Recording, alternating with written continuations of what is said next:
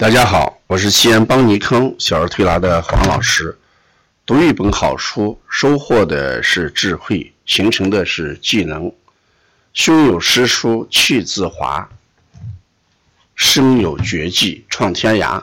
下面是黄老师讲灸书灸学泰斗周梅生灸神的第十五讲：针与灸的联系基础、基础和作用机制。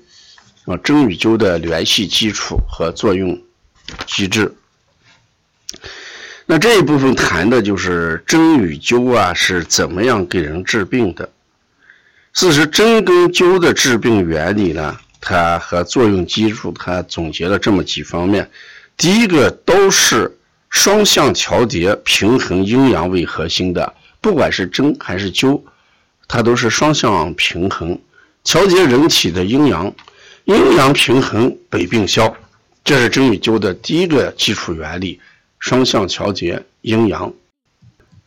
第二个的机制呢，呃，针和灸呢，都是以激发生物电来疏通经脉为目的的啊，它是通过精气流行、精气流注，通过生物电来达到人体的生物电的流通，保证身体健康。第三一个呢，同时改善病理基础和气血调和为关键的，所以不管是针寒灸啊，都是调和人的气血，改善人的病理基础，消除了病的基础，那症状才会消失。这就是针和灸的它们的共同的作用原理。还有一个呢，针和灸呢，它是用局部与整体的。生物信息为纽带，我们看，不管是针还是灸啊，它是在局部的去作用，但是呢，它用的是生物的一个全息作为纽带，一点来调面，通过一个穴位，使人体的全身的阴阳得到调理，这就是以局部来调整体。针和灸呢，它同时以破皮损肉，造成创伤为手段啊！你看扎针的时候要扎皮肤，艾灸的时候我们的瘢痕灸一定要烧灼皮肤，留下瘢痕啊！这都以创伤来达到手段的。另外呢，针跟灸呢，以定点的刺激、镜像反应为目标，不管是针还是灸。通过静点呢，达到气滞病所，而精气流滞走到什么地方？走到有症状的地方、有病的地方，这叫气滞病所。还有一个呢，灸跟针呢，它共同点是既求标又求本，而且是标本兼顾为前提的。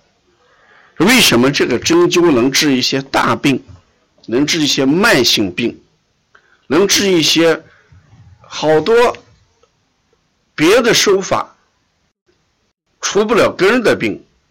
那主要原因就是我们除的根病根就是求病的本，所以针灸呢，它能做到求标、求本、标本兼顾。重在治本，这是我们所讲的，呃，别的疗法可能很难达到的一点啊。针之不及，药之不到，唯有什么？艾灸啊，是吧？唯有灸法。所以这个灸啊和针啊，它有这个特性。还有一个呢，针跟灸啊，都存在着滚扶、正邪相结合的。既攻又扶，攻邪扶正，去邪扶正，这就是它的优势啊！我们既能攻又能扶，既能泻又能补，既能去邪又能扶正，这也是一个非常独特的治病机制。还有一个呢，针与灸呢。都是因势利导，从需要这个需求出发给人治病啊，所以不管在经穴上是远治还是近治啊，它都是因势利导来起作用的。还有一个呢，针跟灸呢，都是以生物物理反应为前提，其中没有化学反应，它是以物理反应为前提，它是通过雄经感缠，通过神经反射，啊，通过传导的原理来解决问题。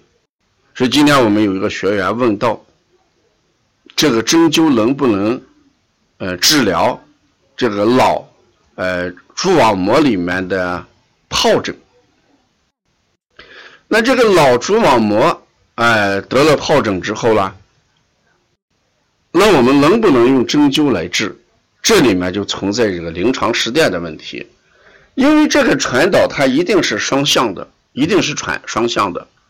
如果这个传导向正相关的方向来发展，那这个病毫无疑问是能治好的。就怕这个传导。朝反方向的方向来传导，那这个病恐怕就会出现出现病变。所以在临床上，我们说针灸能治哪些病，一定要在实践当中去体会啊，呃，不能这个想象，否则的话可能起了相反的作用，呃，甚至呢越治越麻烦啊。这是我们对针灸的作用机制要做一个理解。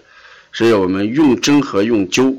呃它们的共同机制是一样的啊，刺激啦都是通过感传，作用啊都是局部来治疗什么整体，它都是以调节身体的阴阳为气血为这个核心，同时呢，它存在着攻补、扶正、祛邪啊这个双调节的这么一个作用。是希望我们这最近给大家讲灸书，我们一定要重视艾灸啊，起到一个。